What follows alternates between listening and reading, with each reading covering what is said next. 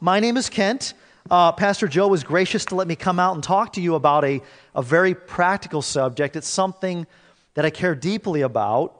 Um, somebody asked me this evening at dinner, uh, why integrity? Is it something that I'm really into? And I said, well, I am into it.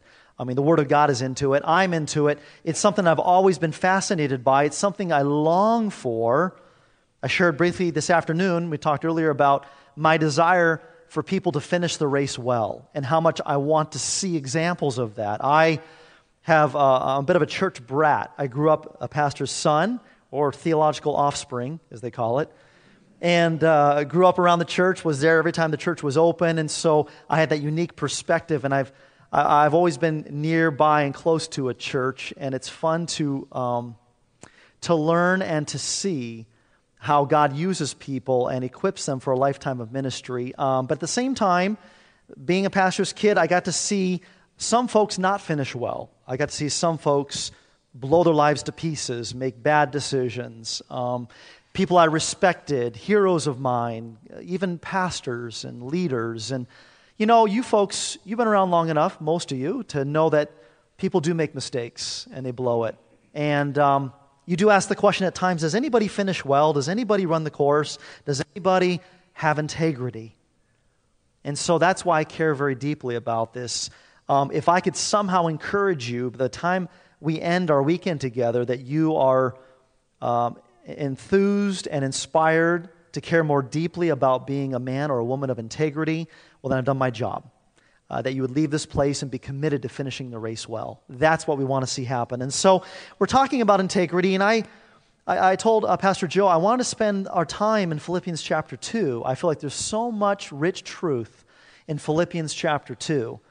And so you can go ahead and turn there if you want to Philippians chapter 2. We're going to be spending uh, our time this weekend in the second chapter, verses 12 through 18.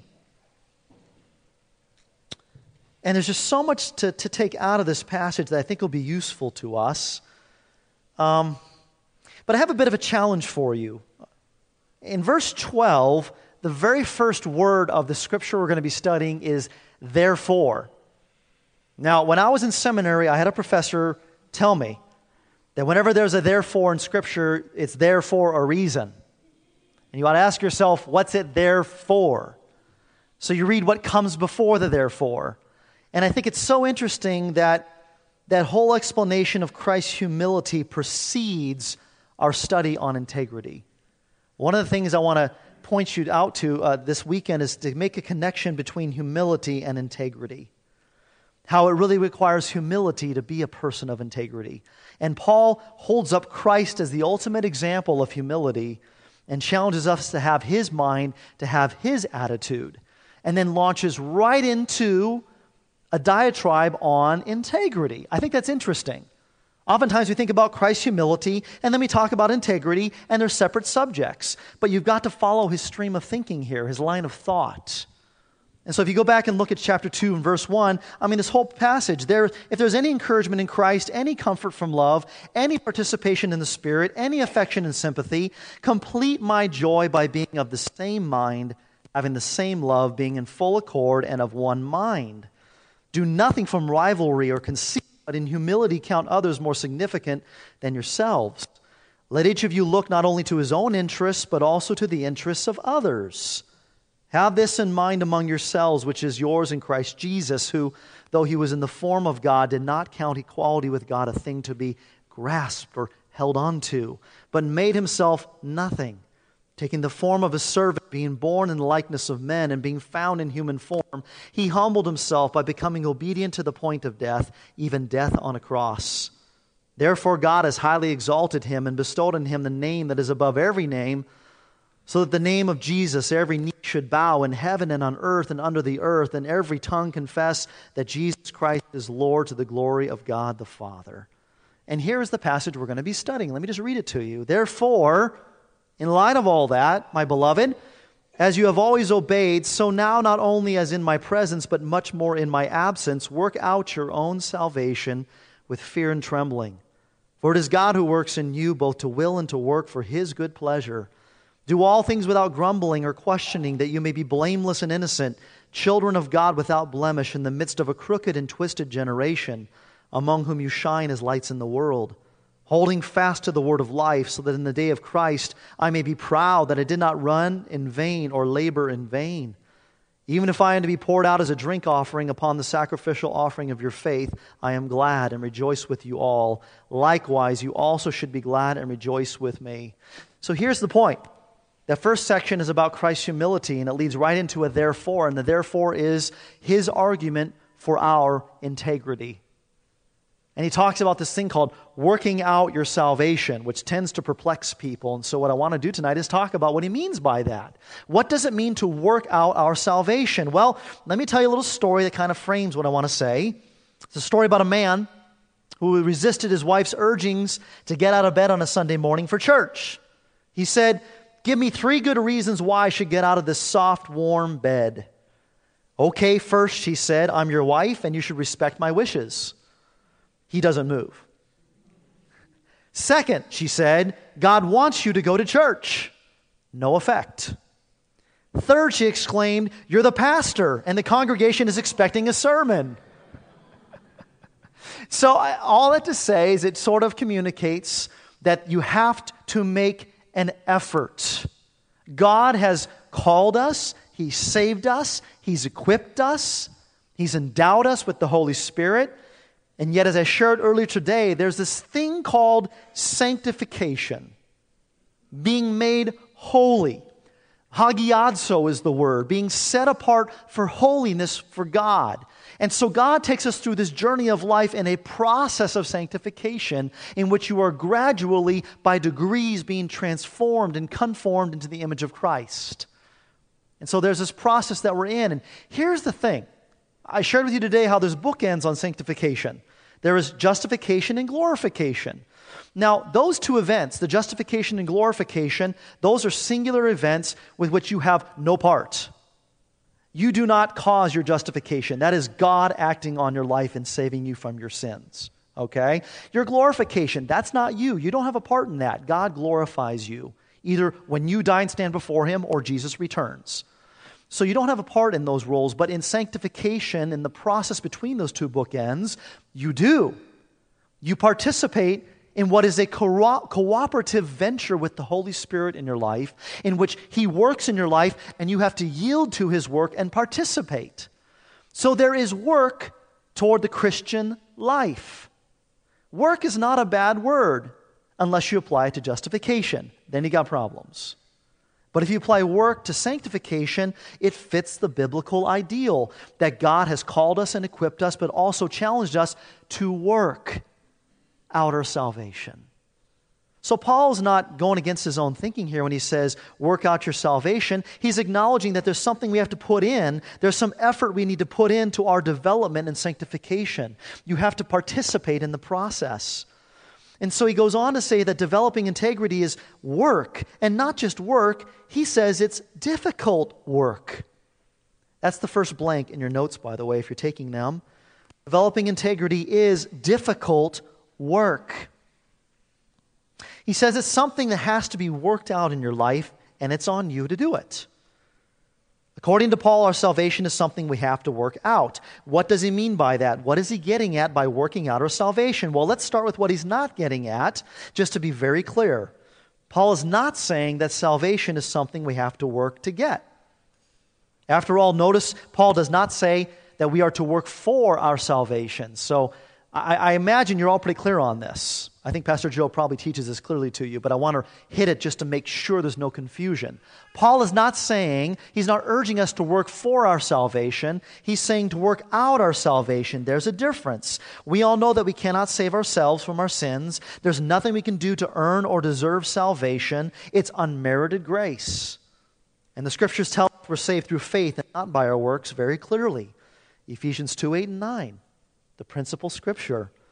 For by grace you have been saved through faith. This is not of your own doing, it is the gift of God, not a result of works, so that no one may boast. You're probably familiar with that passage. You're saved by grace through faith in Christ. It's nothing that you've done. Mark Twain once said that heaven goes by favor. If it went by merit, you would stay out and your dog would go in. Think about that. It's theologian Mark Twain. It's true. If, if heaven went by earning and deserving it, then it'd be filled with pets and not people. Because the truth is, Fido deserves heaven more than we do. Think about it.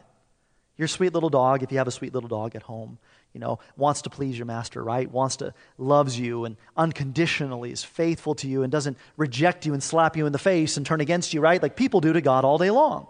So in reality, when it comes to doing good deeds, you know who does better deeds than we do? Our dogs. You know, fetch, goo, come, right? They obey. They're supposed to. And so Mark Twain was right about it. If you want to get into the game of what you earn and what you deserve, well, then we do not deserve heaven by any means. Heaven is not earned, it's granted through grace. It's a gift, a free gift to those who receive it. So Paul here is not wanting to confuse his readers, and I think the church at Philippi knew what he was talking about when he said, Work out your salvation, don't work for your salvation. In this context, Paul isn't suggesting that we somehow contribute something to our salvation. Rather, he says salvation is already there, it just needs to be worked out. One of the truths of Scripture is that when you are saved by grace, the Holy Spirit comes to live within you, to reside within you, to be your teacher and your helper and your guide, and your promise, your guarantee of your ultimate glorification. And so, what does the Holy Spirit do inside of you? All those things. So, in that sense, yes, God is living within you. He's present within you, and He's teaching and instructing you. And so, when God sends His Holy Spirit to live within you, here's the thing that we believe, and I believe this. I believe you guys believe this. Tell me if I'm wrong. But we don't believe that the Holy Spirit comes to us in installments or portions. Right? You went to Dallas. I'm pretty sure I know what you believe. You get the, you get the whole Holy Spirit. The Holy Spirit's a person, not a liquid, right? You're not pouring him in, pouring him out. Person.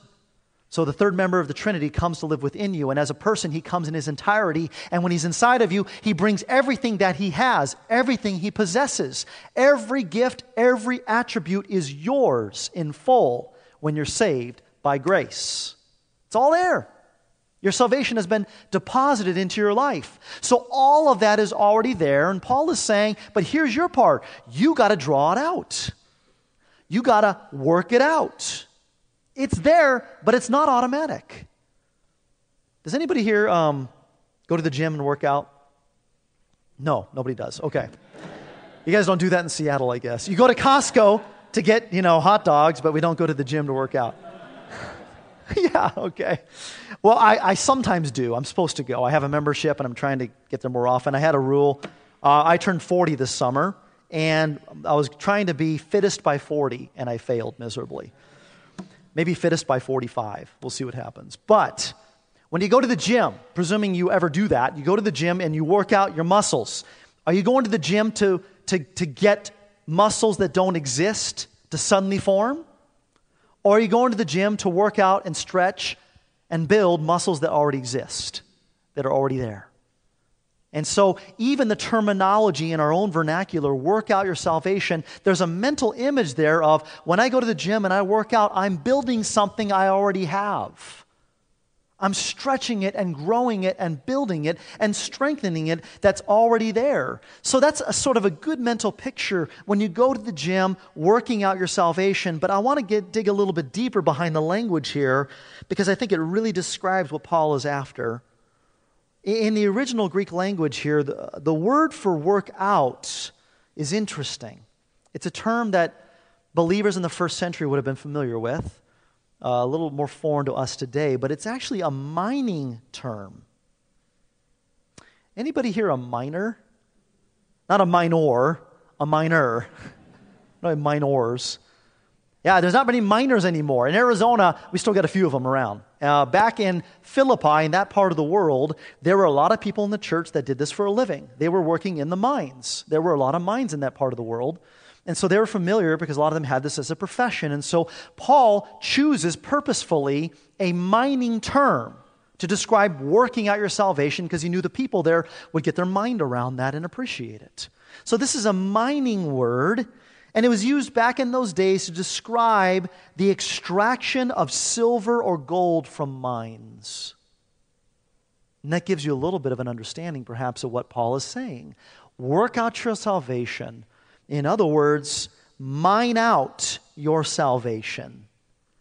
I want you to mine out the riches of the salvation that God has already deposited within you. Dig it out, extract it like holy treasure in your life. It's there. Draw it out, find it like buried treasure. I, I know a lot of us when we were growing up, we're um, fascinated with buried treasure. I loved buried treasure when I was a kid. Um, every movie, every book I could find on buried treasure and pirates, I just loved it. And I pass it on to my sons. I have three kids. Um, Ethan is eight, he'll be nine next month. Christian is seven and a half, and Claire, my little girl's just turned three. So I got my three kiddos, and you can go, ah. Ah. Okay, there you go. The middle one, Christian, is um, exceptionally unique. He's a wild kid. He's the, the one who will do anything, anytime. And Christian has this thing. Um, since he was a little kid, he's always carried around a toy. Everywhere he goes, he has a toy in his hand. You couldn't pry it out of his hand. It was a train, it was a truck, you know, and now it's a coin that we got him. It's a real pirate coin because he loves pirates. It's like 500 years old, and we got it uh, at a little store in Cannon Beach, Oregon. We were over in, it's not that far from here, over in Cannon Beach a month ago. I was speaking at a conference at Cannon Beach Conference Center, and uh, walking down the road, and there's this shop where this guy's a treasure hunter. It's what he does, and he has a shop there. And some of you probably have been there. And so they had these coins, and they had the doubloons, but they're like, you know, $1,500. Ridiculous. But I found a cheap one. He doesn't know the difference.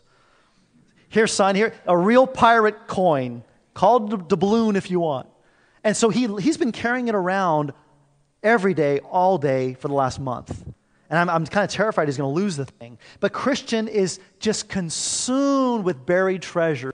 He loves it. And I don't know if it's, maybe it's our fault because ever since he was younger, we, on vacations, we'd go to the ocean, uh, we go to the beach, and we would always, we would always make Christian a treasure chest. He wouldn't know about it, but we would get a treasure chest, find some sort of wood box or whatever, and we would get chocolate gold coins, plastic rubies and whatnot and put them in there. And we'd bury it in the beach in the sand, like 10 feet from where we're sitting.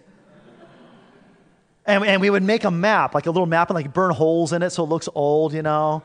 And then like why like do this, you know, and then it would have X marks the spot, and then we put a red X, we know where the treasure is. So every time we go to the, the ocean, we, this happened multiple times in the summers, we would go, and the first thing you want to do is find the treasure. And so he he would walk around, use the map, and find it and dig up the treasure. And so now he thinks that there's a treasure in every beach that we go to. The first thing he does when he gets there, he says, Where's the treasure? Where's the map, mom? And he believes there's something in every beach somewhere. So he is just infatuated with buried treasure. He loves it. And so that's, that's really what Paul is excited about here. He is overjoyed at the concept. You can almost feel the joy oozing out of him despite difficult circumstances because Paul is in jail when he's writing this letter. Not in a happy place, but he's oozing joy and excitement for people about the riches of their salvation that are buried within them, that God has given them. And he's urging them to find that treasure and pull it out. Integrity is something that has to be worked out.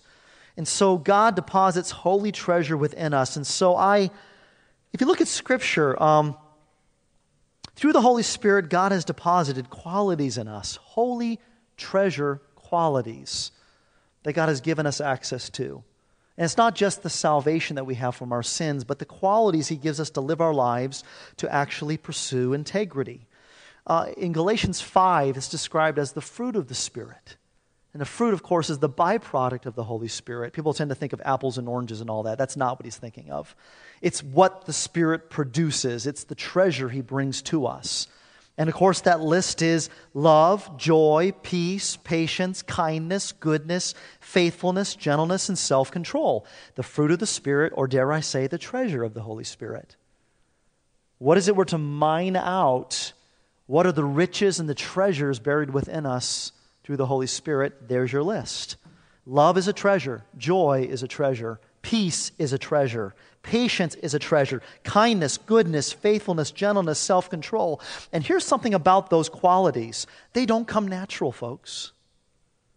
It's not like you're just born with these qualities or they just happen automatically, like you flip a switch and say, okay, suddenly I'm, I love and I have joy and I have peace. That stuff is spiritually endowed and gifted to you like treasure. And you have access to it through the Spirit of God. And so we're mining out these qualities that must be excavated in our lives because they're not automatic. They don't come out on their own. You have to participate in drawing them out or working them out. In the dictionary, the word excavate, and I'll define it for you, I'm quoting from the dictionary, it means to remove earth carefully and systematically from an area in order to find and remove buried remains. Excavation. To excavate something is to identify an area and then purposefully and intentionally dig. Dig for the buried remains.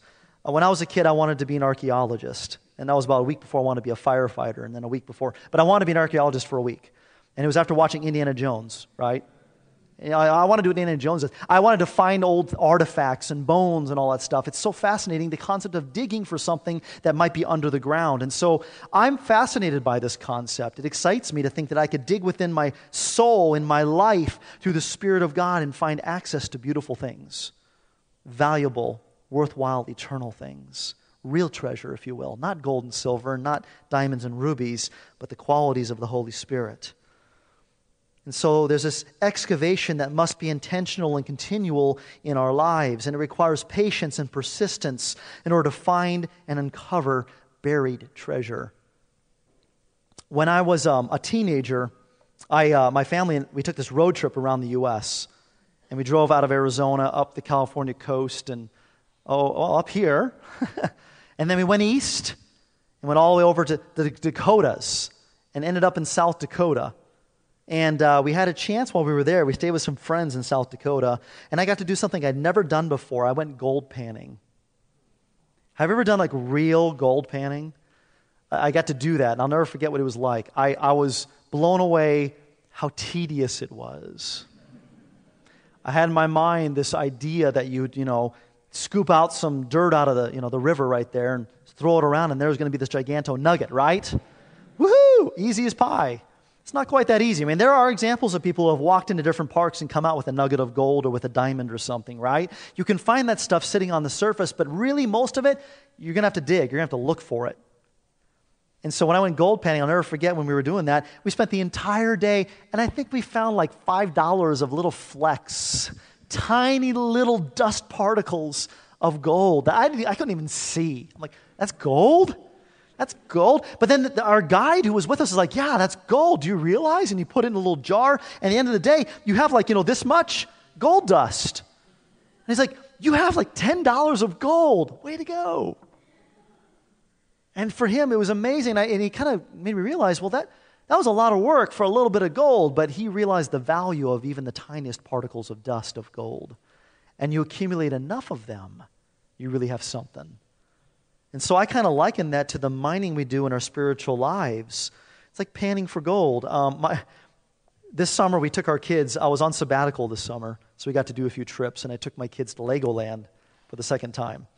Um, Whew, that place is crazy. We, there's a gold panning adventure there. You can pay $3 to go gold panning. So my kids, once again, they go in there and you pay $3 and you get to stick the thing in the, you know, into the little channel, pull it up, and there are gigantic pieces of fake gold in there. So my kids, once again, think that there's no work involved. It's just, what's the matter, Dad? Just stick it in the water and pull it out, and here's the gold. And so I'm still trying to teach my kids that there's effort in this. There's diligent work you have to really work hard and persevere and be patient to dig out really worthwhile things. And so it is in our spiritual lives. It takes a lot of work. Painstaking, painstaking, tedious work. It's totally worth it, though. The excavation of holy treasure that God has planted within us brings us holy things. The truth is, it may take a lifetime to uncover all of the riches that God has planted within us, but the the excavation is well worth it. It's well worth it. When you find even a nugget, a tiny little fleck of something God's placed in your life, it should bring you great joy, great worth, and great value. So everywhere you look, you're looking for these little pieces of treasure that God has planted in your life. So then let me ask this question, and this is important. How do we excavate this love and joy and peace and patience and kindness and goodness and faithfulness and gentleness and self control. All these qualities of integrity. How do we mine them out? How do we draw them out? How do we work them out? He says, with fear and trembling. Look at verse 12. Therefore, my beloved, as you've always obeyed, so now, not only as in my presence, but much more in my absence, work out your own salvation, mine it out with fear and trembling.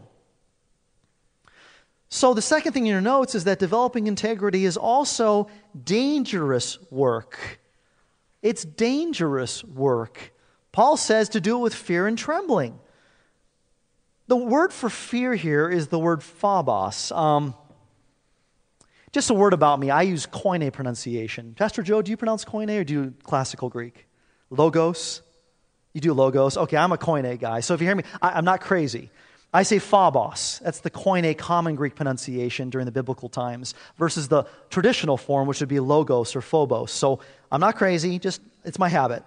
The word here is phobos. Phobos which means to revere or to respect. Work out your own salvation with reverence or respect. You see the word fear there. A lot of people think, well, I think of the word phobia, and you'd be right. We get the English word phobia from this Greek word, and that means fear. And when you hear the word fear, you probably think of, you know, running and cowering and hiding. Oh my goodness, I'm so scared. That's not what he's getting at. He's not telling you to work out your salvation being scared running for your life. That's not what he's talking about here. Uh, I have some Cajun roots in my family. They get lazy and they combine words together. And so Cajun just say, a scared. Don't be a scared, all right? You've never met a Cajun before, have you? Okay, we got a few of those down south. So don't be a scared. It's not what he's saying here. He said, have a phobia or phobos, a reverence or respect for the process drawing out or mining out your salvation ought to be something done with respect and reverence and awe because it's an awesome thing you're doing. View it with the right eyes, with the right mind. See it for what it is. Have a healthy anxiety as you work out your salvation. Now, you might hear the word anxiety and say, well, I thought anxiety was a bad thing. Not always. There is a bad kind of anxiety which Jesus told us not to worry about, right? There's an unhealthy kind of anxiety, but then there's a healthy anxiety. Would you agree that there's times and things that we do in this life that require a degree of a healthy anxiety as you do it? I'll give an example driving a car. Should you have a degree of healthy anxiety, fear, or respect for driving a two ton killing machine? Absolutely. That's what they told me when I was 16. Do you realize you're driving a two ton killing machine? You're, so don't just hit the gas. You don't. Re- I mean, I'm, I'm actually terrified when I see 16 year olds behind the wheel now because I think about what I was when I was 16. Right? Oh my goodness, do they even know what they're driving right now? So you go to like traffic training school, right? You learn how to drive when you're 15. I don't know, is it driving age 16 up here in Seattle too? Okay. Should be like 19. But the things you learn in, in, in that training program, they teach you to respect the vehicle. Understand that you're driving something that can kill you and kill others very easily. It's a dangerous weapon. So respect the weapon. How about um, shooting a gun? Should you have a healthy degree of anxiety when you handle a weapon like that? The answer is yes. Yes. My, my grandfather was a farmer uh, in Iowa. My mom's from Iowa, uh, from a tiny little town. And my grandfather was a, a farmer for his whole life, and uh, loved guns, had all kinds of guns, and he taught me how to hunt. Uh, I'm not a, a, hunter per se, uh, but I did learn to shoot guns when I was a kid. And he was always beginning by teaching us to respect the gun, gun safety, respect what it is you're holding. And I'll never forget uh, my little cousin, Aaron, was he was teaching us how to handle guns, and we had a 12 gauge shotgun. And Aaron got a little trigger happy one day, and he was just learning how to use the weapon, and he discharged it into the ground by accident as we're standing there. And you can imagine how we all just jumped, right? Someone launches a 12 gauge into the ground, kaboom, we're all jumping up and looking at what's going on. And he got grilled after that experience for not respecting the weapon, not knowing about what he's handling, and understanding the great damage that can be done by handling this weapon. And so there are examples, goodness gracious, Joe, what you and I do on Sundays A healthy anxiety, don't we? People say, Are you nervous when you get up and teach the Bible? No, not nervous. Anxious, yes. Why? Because this is the holy word of God, and I better handle it well. That's a huge accountability for me. I have a healthy fear for this. And so there's all kinds of examples in our lives that I could give you a litany of them, and you know what they are in your life, of things in which you ought to do with fear and respect. You ought to approach it that way. And so he says, when it comes to working out our salvation, mining out our salvation, you should have this kind of fear and respect, this kind of reverence for what you're doing. A healthy anxiety is a good thing. Because when you have a healthy anxiety, it tends to sort of step up your attentiveness. Your focus increases. When you're a little bit nervous, you really focus. I've noticed that even as I prepare messages and deliver them. If I'm anxious a little bit, I'm really paying attention. If I'm nervous driving the car, I'm going to have both hands at 10 and 2 o'clock, right? If I'm handling a gun, I'm going to be careful about keeping the safety on. When you're anxious in a healthy way, you're paying attention. You're paying attention, you're attentive to what is happening in front of you. And so it is with the process of mining out our salvation. Why should you pay attention with fear and respect when you're mining your salvation? Well, you've all seen the stories about the miners around the world who have been trapped and entombed in mines, and how they say it's, I think, after crabbing, it's probably one of the most dangerous professions in the world to be a miner, to go down beneath the earth's surface a mile below and to dig. All kinds of things can happen to you. The walls can cave in. You can get crushed by some equipment. You could lose life and limb. There could be gases that escape and you can choke to death. I mean, it's a very dangerous profession, isn't it? Mining is a very scary thing to do. And you apply that to the nature of the Christian life and development of integrity, it's a, it's a terrifying thing to dig deeply into your own soul as though it is a mine shaft to be explored. Why? Because a lot of people don't. They don't dare look deeply inside. They don't dare check out what's really inside because here's the deal when you're mining out gold or silver or jewels or whatever out of the ground, you have to go through all the filth to get to it. You got to dig out all the mud and the dirt in order to get to the treasure. And you know what? That's true spiritually as well. When you are mining out your salvation in your life, you got to get down into the muckety muck of your soul. You got to deal with the, the dirt in your own life. Because when you come face to face with these qualities of the Holy Spirit, love, joy, peace, patience, kindness, goodness, faithfulness, gentleness, self control, you're come face to face with the fact that you don't have those qualities. And if anything, you probably have the opposite. And it's like looking in a mirror, and that mirror tells you the truth, right? So it's so good to dig in and excavate your life, to find the buried treasure that God has planted within you, to put in the hard and perilous work, but you've got to go through the mire and the mud to do so. Developing integrity is hard work, and it's dirty work.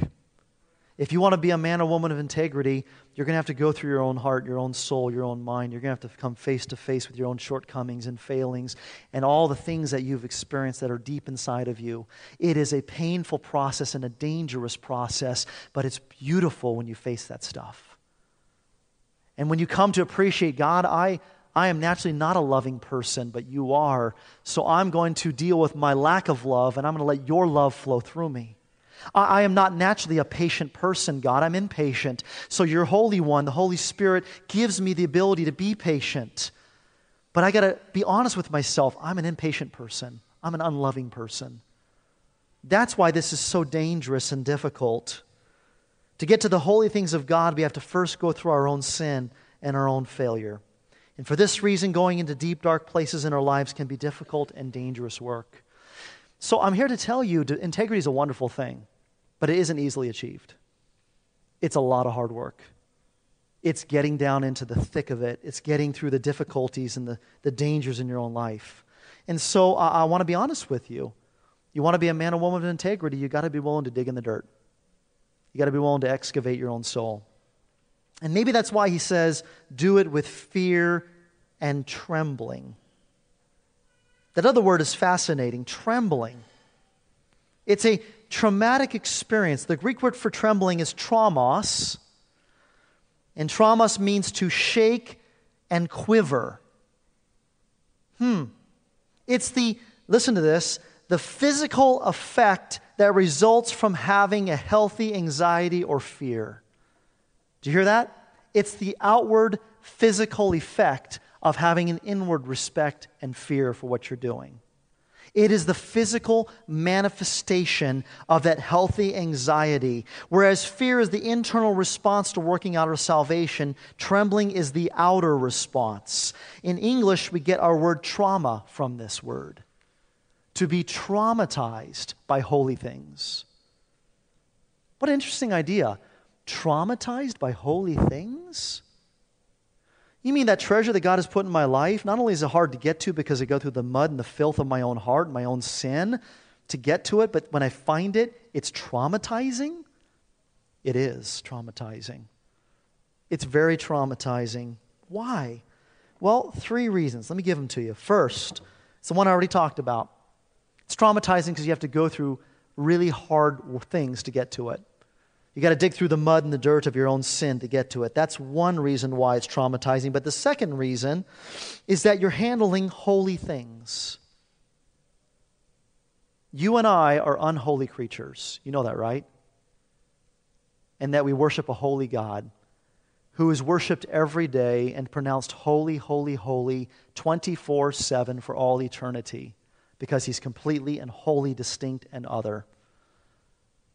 He is completely holy, Scripture says, and so whatever He gives to us, and by all means, His presence in our life is holiness.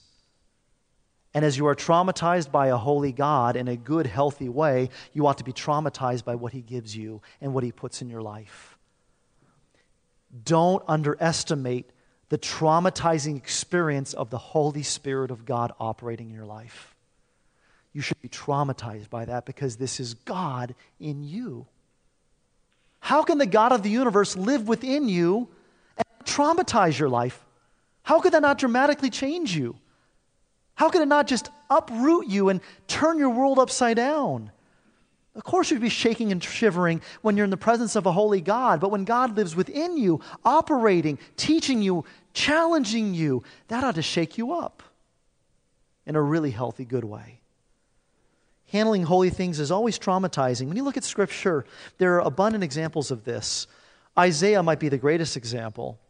When Isaiah comes in face to face with God in Isaiah 6, he talks about his encounter with the holy God and how he is undone. I'm undone in front of this holy God. I don't deserve to be here. Isaiah is a great example. Moses, when he encounters God in the cleft of the rock and God passes by in his holiness, he can't even look at God's face because he will be dead. The traumatizing experience of encountering a holy God, he has to hide in the cleft of a rock and look at his back parts, his after effect, if you will, is what it says. Because that's all he can handle as a fallen human being traumatized. Moses was traumatized. He comes down off the mountain of Sinai with the Ten Commandments. What's happening to his face? It's glowing and shining because he had encountered God on, on the mountaintop, and everyone's terrified of Moses because of how he looked. Traumatized by an encounter with a holy God. I think of Paul on the road to Damascus. Paul encounters Jesus and he falls to the ground and he's blinded by the light. He's overwhelmed by the glory and the holiness of Jesus. And you keep going and look at Peter and James and John at the transfiguration. They're brought up on the mountain, and Jesus pulls back his humanity and reveals his divinity to them. And they're petrified, terrified, traumatized by the experience. Every encounter you see in Scripture of people encountering the Shekinah glory of God, His holiness in any form or matter, they are traumatized by it. You and I must be too. And even if you don't encounter God in that such personal, physical way in your life, you do encounter Him every day through the Holy Spirit who lives within you. And so you're encountering a holy God every day, right here. Right here. That ought to be traumatizing. You are dealing with holy things, and holy things deserve respect and honor and fear. And as you mind those things out, you take it very seriously. You take the development of your integrity and implementing the, the fruit of the Holy Spirit, the, the, the treasure He puts within us, very seriously because it's from Him. It's His. Remember the game Hot Potato as a kid? I was just thinking, I don't know why, I was thinking about that today as I was preparing my talk here. You know, you sit in a circle and the kids throw the potato around, and when the music stops or someone says hot, whoever's holding it, you know, is stuck with it and gets out of the game. It's a hot potato, you got to pass it off to somebody else. We're talking about spiritual hot potatoes here. Holy things that God has given you, and you hold them. Wow, this is, this is incredible stuff.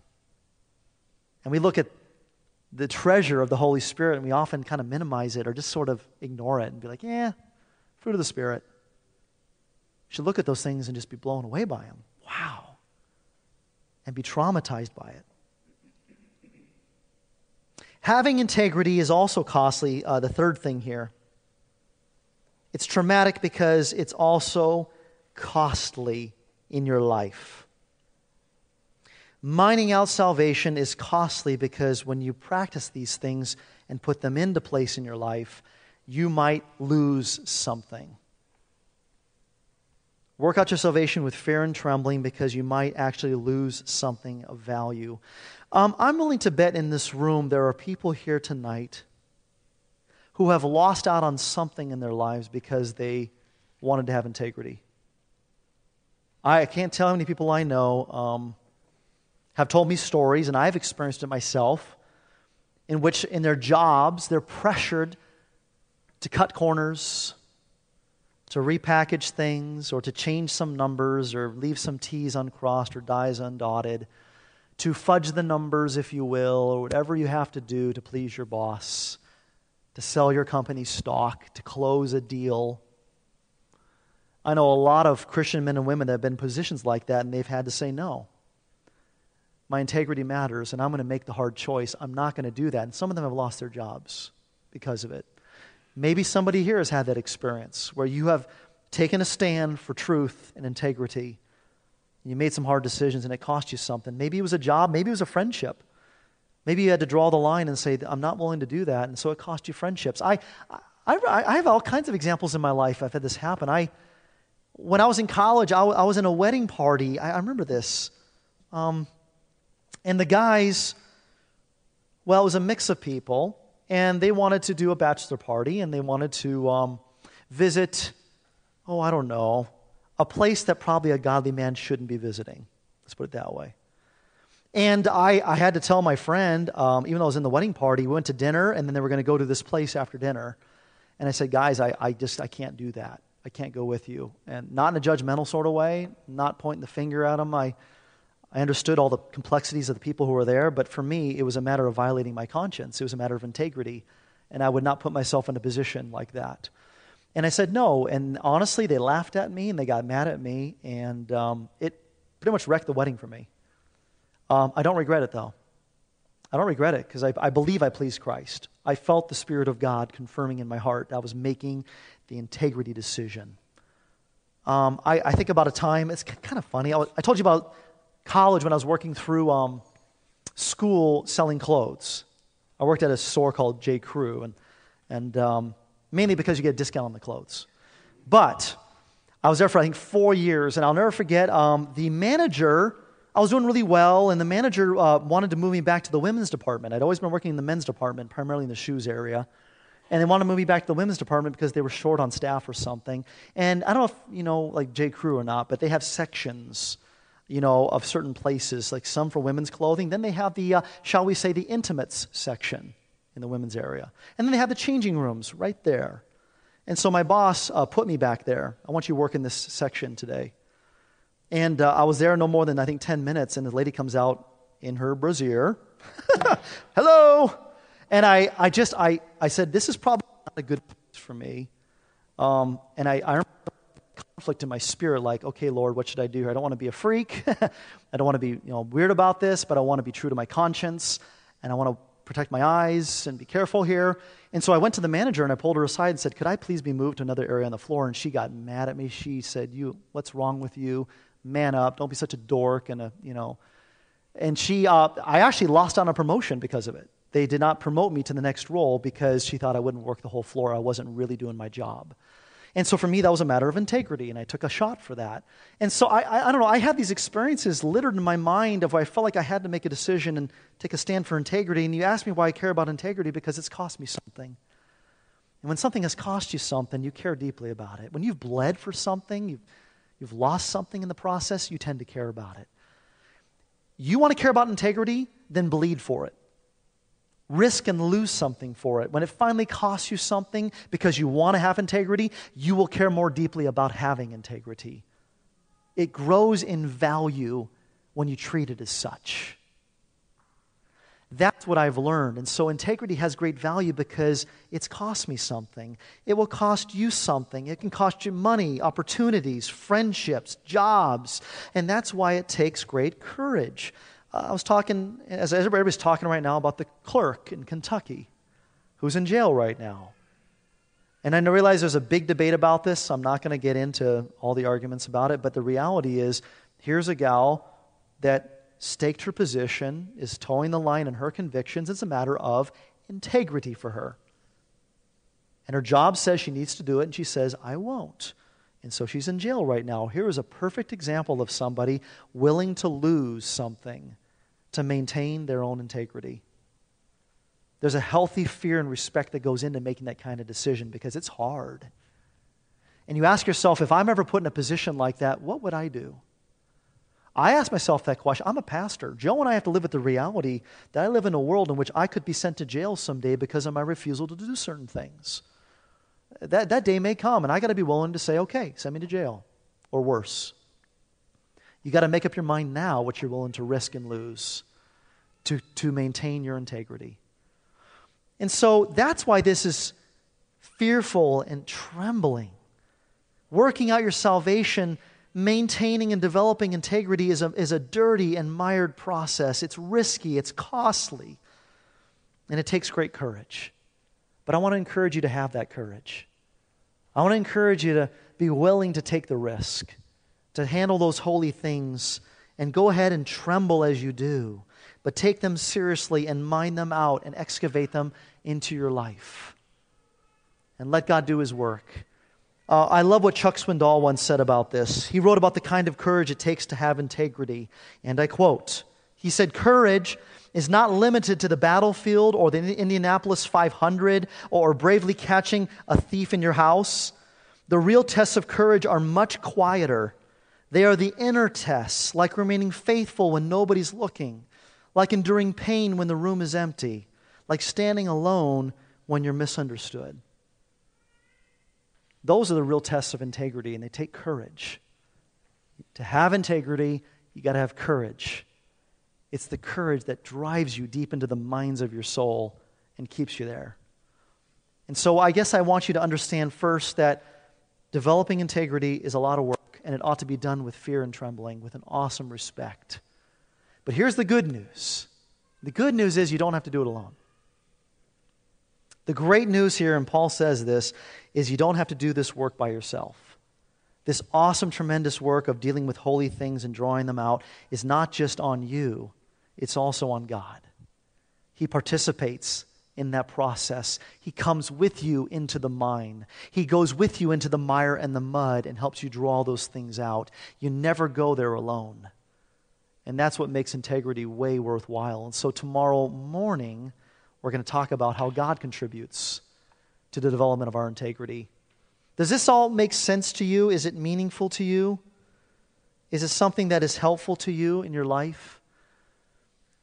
Does it help to understand what he means by working out your salvation with fear and trembling? If there's any gaps in this, anything that isn't quite connecting, I'd love to, to be able to try to answer your questions. I know that Pastor Joe has set aside about a half an hour, I think, at the conclusion of this for Q&A. Do I just stay up here for that, or do you want to direct that? We'll take a quick break. For okay, so then let me do this. Why don't you think about any questions you might have about this?